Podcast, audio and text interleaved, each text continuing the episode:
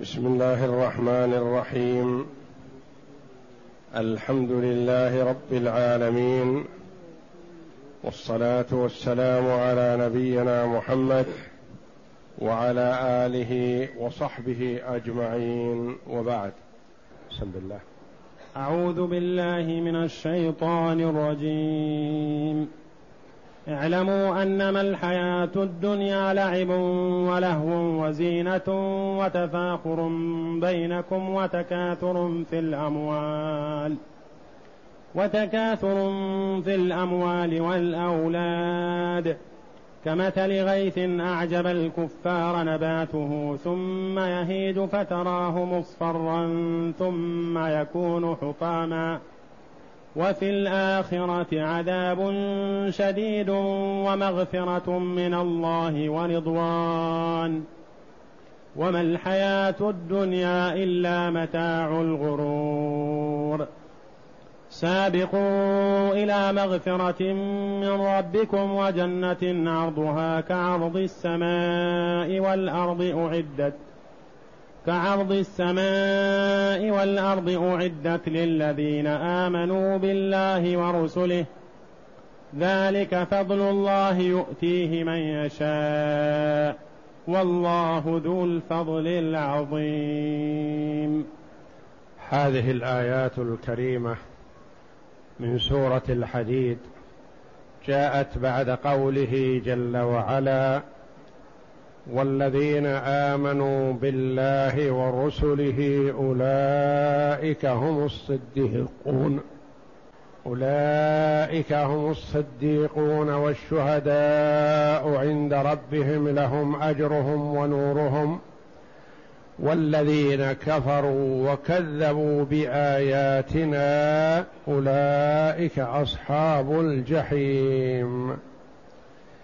اعلموا أنما الحياة الدنيا لعب ولهو وزينة وتفاخر بينكم وتكاثر في الأموال والأولاد الآيات. لما ذكر جل وعلا حال الفريق الثاني وهم الذين كفروا وكذبوا بآيات الله وذكر مآلهم جل وعلا بقوله أولئك أصحاب الجحيم لم هذا؟ لأنهم آثروا الحياة الدنيا واغتروا بها وعملوا لها ولم يعملوا للآخرة. فحذر جل وعلا الناس قبل القدوم عليه وبين لهم حال الحياة الدنيا ومثلها بمثل ظاهر محسوس يرونه ويدركونه. فقال تعالى اعلموا أنما الحياة الدنيا لعب ولهو وزينة وتفاخر وتكاثر. هذه هي الحياة الدنيا. والعمل للدنيا لا يقرب من الله. اعلموا أنما الحياة الدنيا لعب باطل. أن اللعب هو الباطل.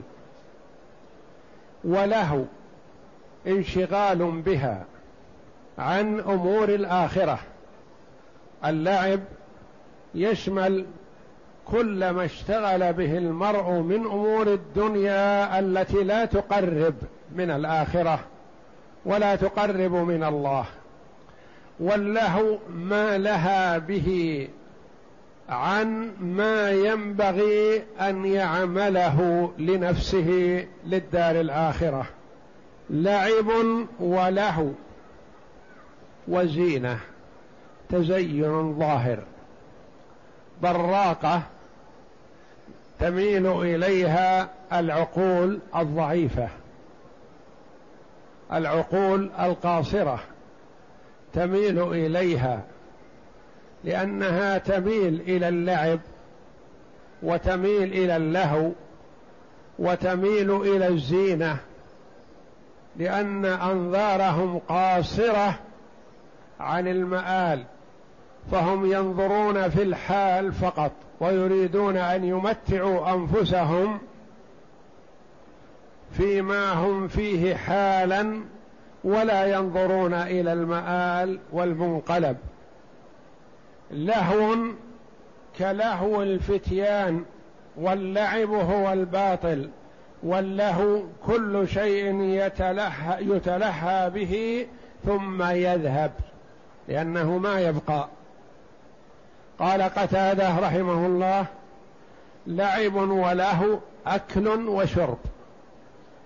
وقال مجاهد كل لعب له كل ما يلعب به المرء فهو يلهو به.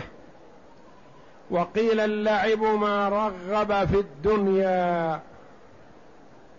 واللهو ما ألهى عن الآخرة وشغل عنها. وقيل اللعب الاقتناء يعني أخذ ما يقتنى والحرص عليه. واللهو النساء.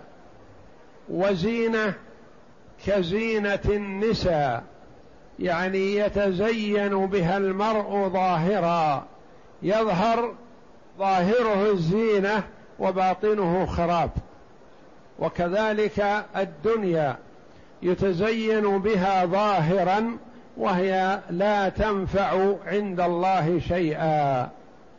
وتفاخر بينكم التفاخر التغالب وكل يريد أن يفخر ويظهر على صاحبه بماله وولده وجاهه وغير ذلك كالتفاخر بالأحساب والأنساب وهي لا قيمة لها عند الله جل وعلا لأنه مهما يكون نسب المرء إذا لم يكن عنده تقوى وطاعة فإن نسبه يهلكه ولا ينفعه. لأن الله جل وعلا يقول تبت يدا أبي لهب وتب وأبو لهب في بيت أفضل بيوت العرب على الإطلاق لأنه من بني هاشم. فهو عم النبي صلى الله عليه وسلم. والنبي صلى الله عليه وسلم من أفضل في أفضل بيوت العرب. لكن الحسب لا يفيد. تبت يدا أبي لهب وتب وقال صلى الله عليه وسلم سلمان منا آل البيت. وبلال الحبشي سمع النبي صلى الله عليه وسلم خشخشة رجليه بالجنة بين يدي النبي صلى الله عليه وسلم. وتفاخر بينكم وتكاثر. تكاثر. طلب الكثرة والزيادة. مهما أعطي المرء من الدنيا فتراه يطلب زيادة. ما يقول يكفي هذا سيكفيني حتى أموت ويموت من بعدي من ذريتي. لا يريد زيادة وهكذا. فهي مبنية على التكاثر وطلب الزيادة.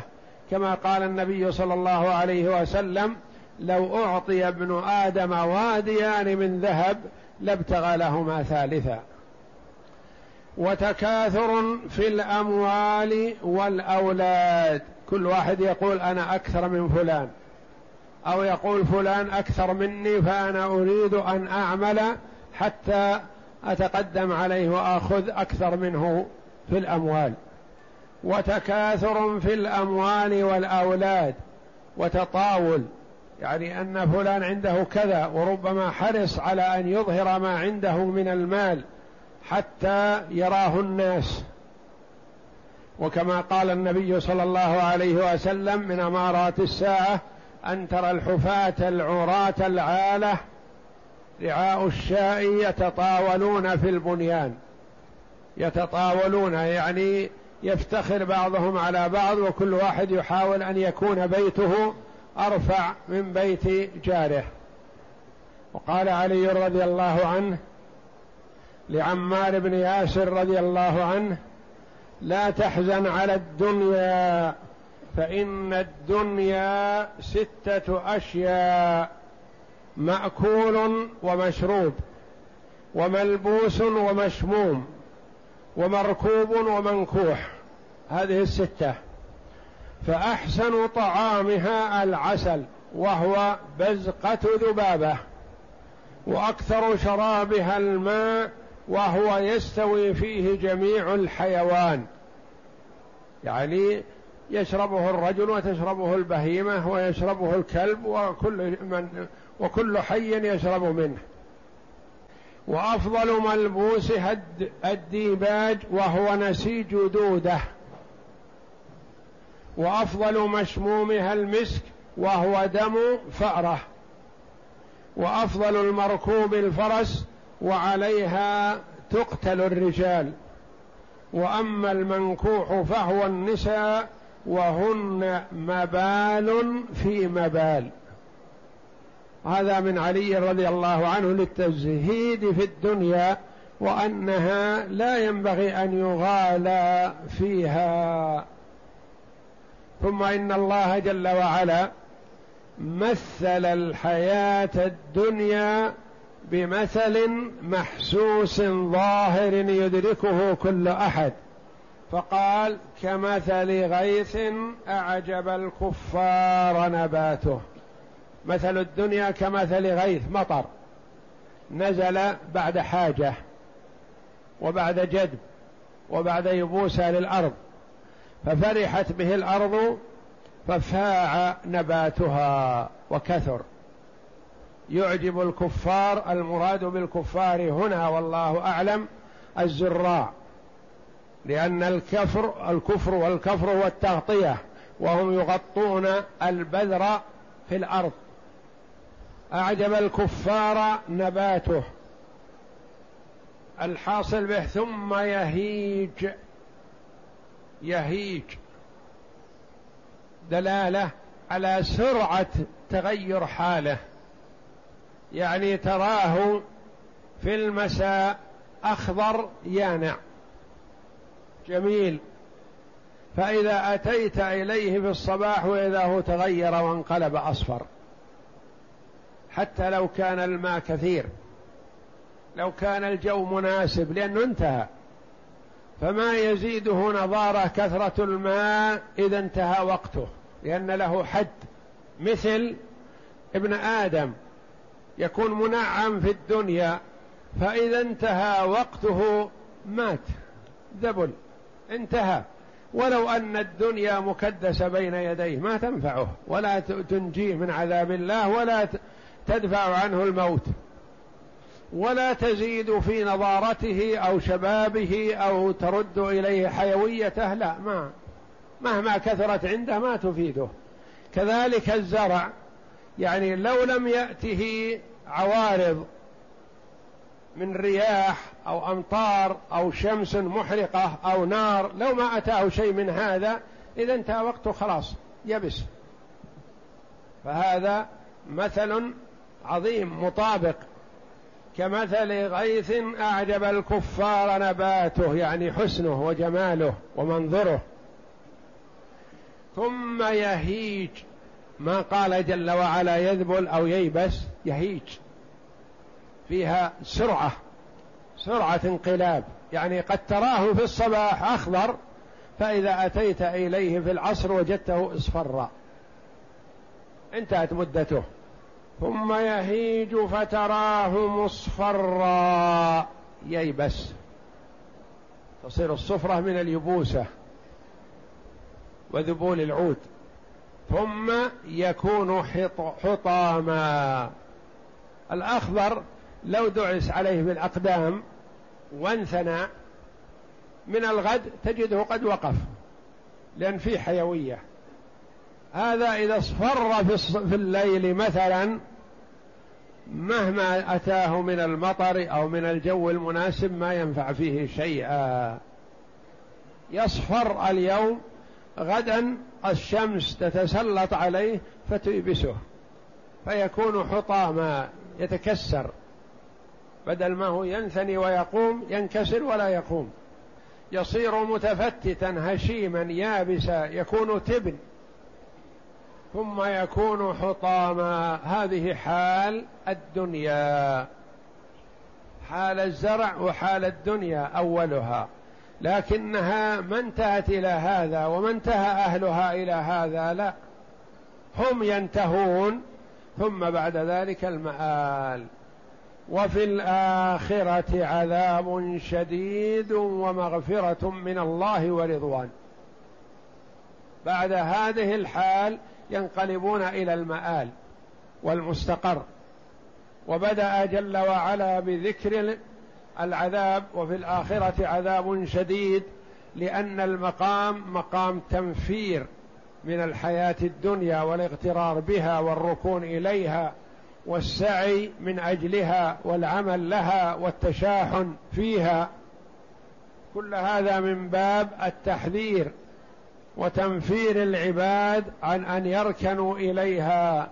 قال بعد هذه الحال وفي الآخرة عذاب شديد ومغفرة من الله ورضوان.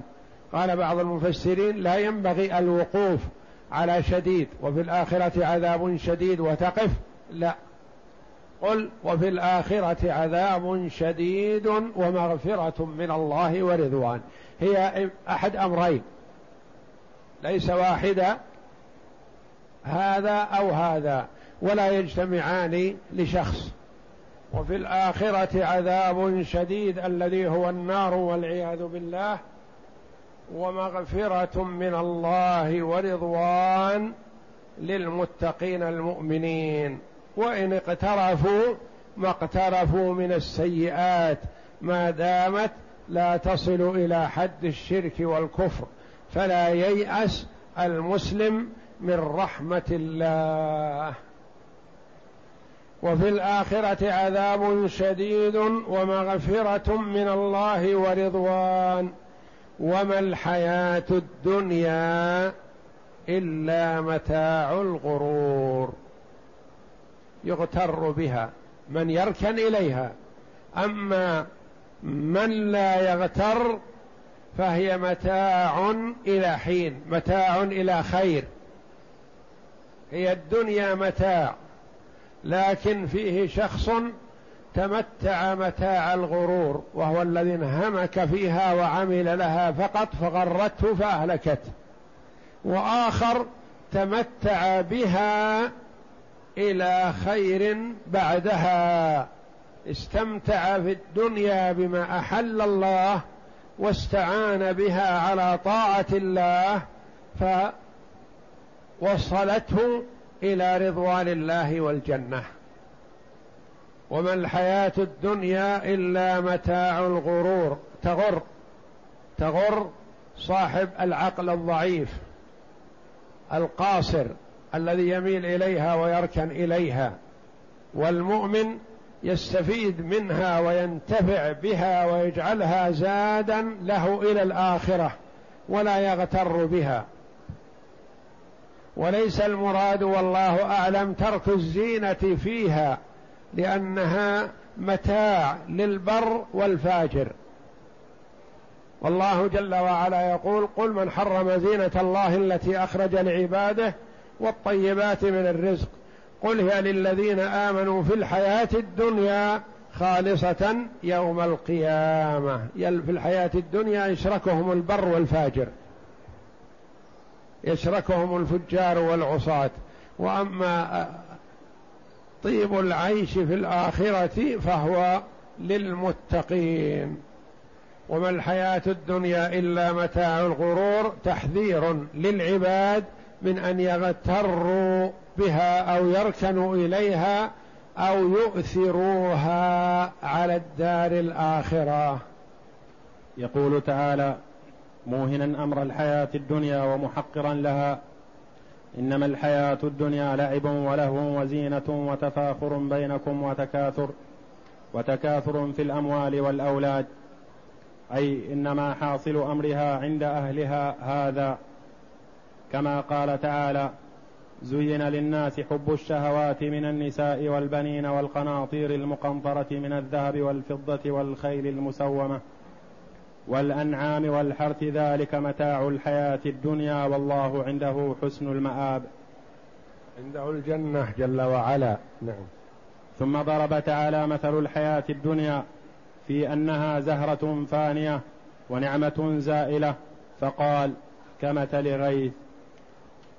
وهو المطر الذي يأتي بعد قنوط الناس كما قال تعالى وهو الذي ينزل الغيث من بعد ما قنطوا وقوله تعالى أعجب الكفار نباته أي يعجب الزراع نبات ذلك الزرع الذي نبت بالغيث وكما يعجب الزراع ذلك كذلك تعجب, تعجب, تعجب الحياة الدنيا الكفار.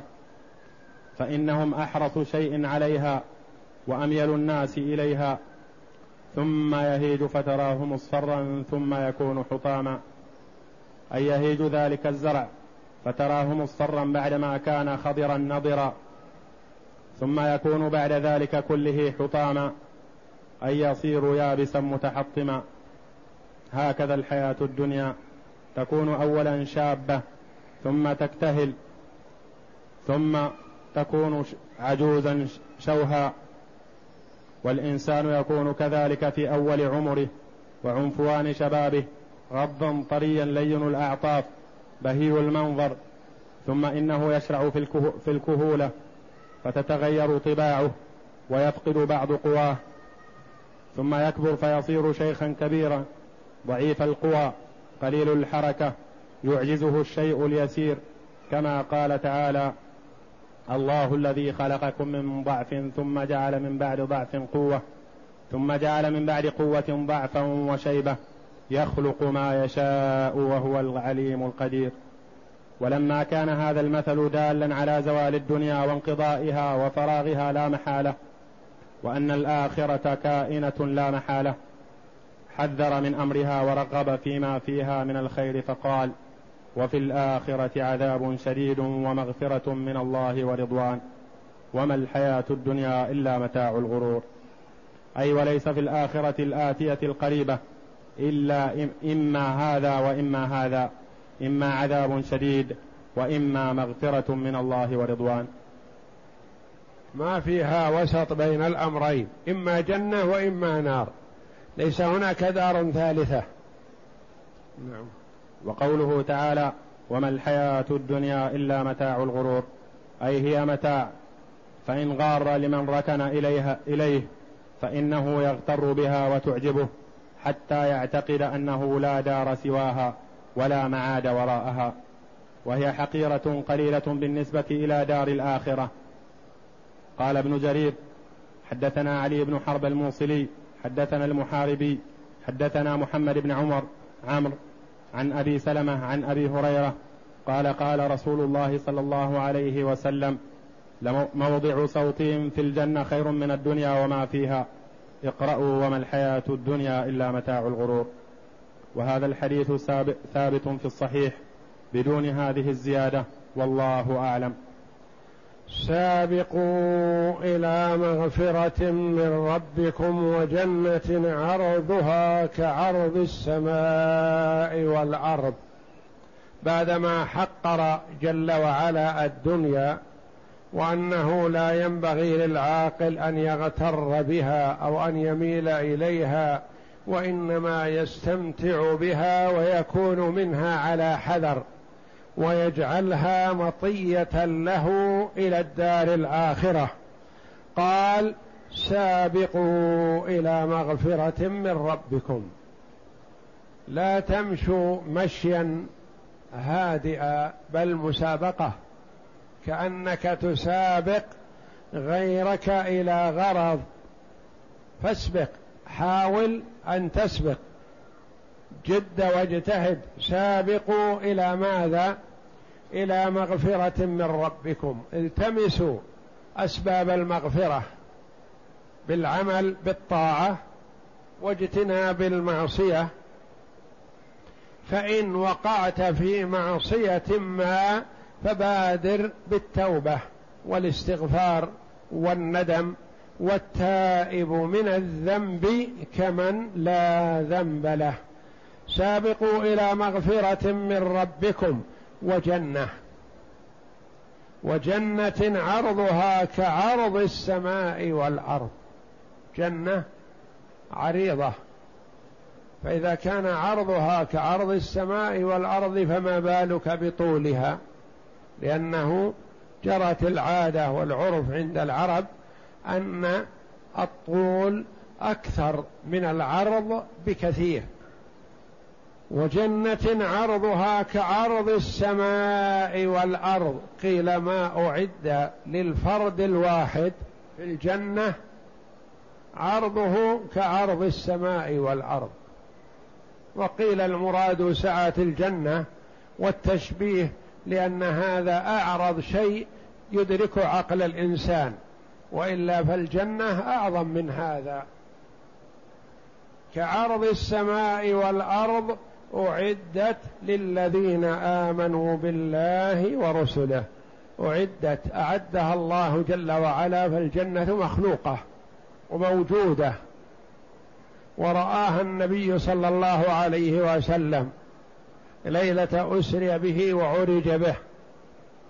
أعدت للذين آمنوا بالله ورسله فمن أصول أهل السنة والجماعة ومذهبهم أن أهل الجنة والنار موجودتان الآن وأن الجنة في العلو وأن النار في السفل والحضيض. آمنوا بالله ورسله يعني بجميع الرسل.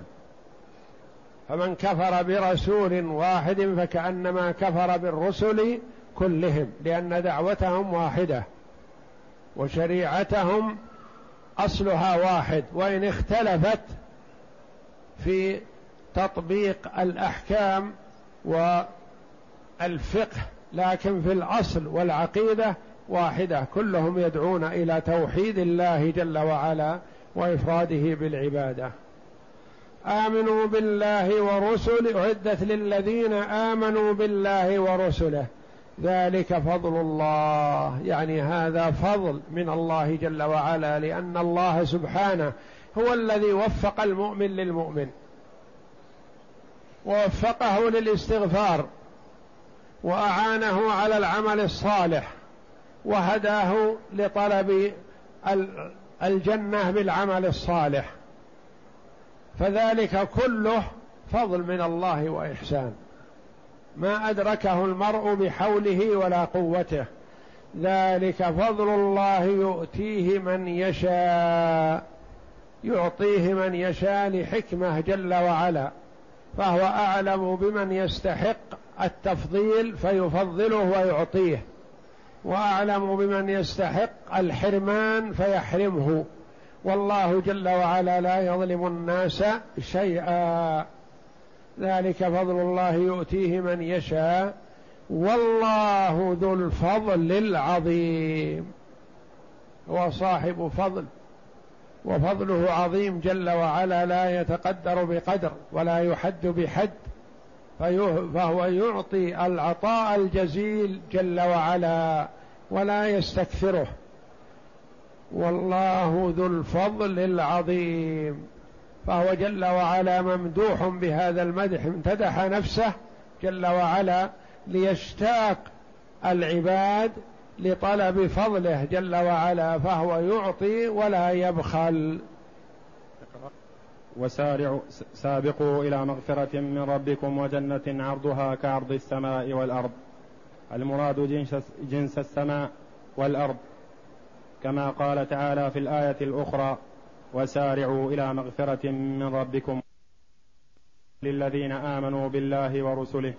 ذلك فضل الله يؤتيه من يشاء والله ذو الفضل العظيم. والإيمان بالله جل وعلا يشمل الإيمان يشمل عمل القلب واللسان والجوارح. فالإيمان قول وعمل واعتقاد. يزيد بالطاعة وينقص بالمعصية.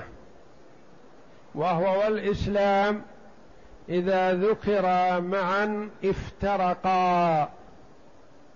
وإذا افترقا يعني ذكر أحدهما اتفقا. يعني إذا ذكر الإيمان وحده شمل الإسلام والإيمان. وإذا ذكر الإسلام وحده شمل الإسلام والإيمان.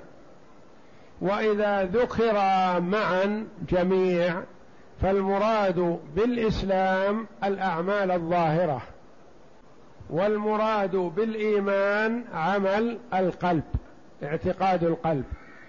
فهم كما قال بعض العلماء إذا اتفقا افترقا وإذا افترقا اتفقا. ذلك فضل الله يؤتيه من يشاء والله ذو الفضل العظيم. أي هذا الذي أهلهم الله له هو من فضله ومنه عليهم وإحسانه إليهم. كما قدمنا في الصحيح أن فقراء المهاجرين قالوا يا رسول الله ذهب أهل الدثور بالأجور بالدرجات العلى والنعيم المقيم. قال وما ذاك؟ قالوا يصلون كما نصلي ويصومون كما نصوم ويتصدقون ولا نتصدق. يعني ما عندنا شيء نتصدق به وإلا فليس بخل رضي الله عنهم لأن هؤلاء الفقراء فقراء المهاجرين. ما عندهم شيء يتصدقون به وخشوا على أنفسهم الا يدركوا شيئا من الفضل مع الأغنياء لأن الأغنياء يعملون أعمالهم ويزيدون عليهم بالإنفاق والحج والعمرة وغير ذلك من الأعمال التي تتطلب مالا. نعم. ويعتقون ولا نعتق. قال أفلا أدلكم على شيء إذا فعلتموه سبقتم من بعدكم؟ ولا يكون أحد أفضل منكم إلا من صنع مثل ما صنعتم. تسبحون تسبحون وتكبرون وتحمدون دبر كل صلاة ثلاثا وثلاثين. يعني يقول سبحان الله والحمد لله والله أكبر ثلاثا وثلاثين مرة هذه بتسع وتسعين. ويقول تمام المئة كما في الحديث الآخر لا إله إلا الله وحده لا شريك له له الملك وله الحمد وهو على كل شيء قدير. قال فرجعوا فقالوا سمع إخواننا أهل الأموال ما فعلنا ففعلوا مثله. إنهم يتنافسون رضي الله عنهم ويتسابقون. الفقراء يحاولوا أن يسبقوا الأغنياء. والأغنياء يحاولوا أن يسبقوا الفقراء في العمل الذي يقرب إلى الله جل وعلا لا في الدنيا. في العمل الذي يقرب من الله فيتنافسون. فسمع الأغنياء ما يقوله الفقراء من التسبيح والتحميد فقالوا مثلهم. فعاد الفقراء إلى النبي صلى الله عليه وسلم يريدون شيئا آخر. يا رسول الله سمع إخواننا الأغنياء ما قلنا فقالوا مثلنا سبقونا. ونحن نريد أن نسبقهم. قال عليه الصلاة والسلام ذلك فضل الله يؤتيه من يشاء. هذا فضل من الله جل وعلا. فلا تحسد أخاك على ما فضله الله به وإنما تمنى مثله. لا تتمنى أن تزول النعمة عن أخيك المسلم فهذا حسد ولا يجوز وتمنى أن تكون مثله وهذه غبطة محمودة كما قال عليه الصلاة والسلام لا حسد إلا في اثنتين رجل آتاه الله مالا فسلطه على هلكته في الحق ورجل آتاه الله الحكمة فهو يقضي بها ويعلمها. يعني ما ينبغي أن تغبط احدا إلا على واحدة منها الثنتين فرجعوا فقالوا سمع إخواننا أهل الأموال ما فعلنا ففعلوا مثله. فقال رسول الله صلى الله عليه وسلم ذلك فضل الله يؤتيه من يشاء. والله أعلم وصلى الله وسلم وبارك على عبده ورسول نبينا محمد وعلى آله وصحبه أجمعين.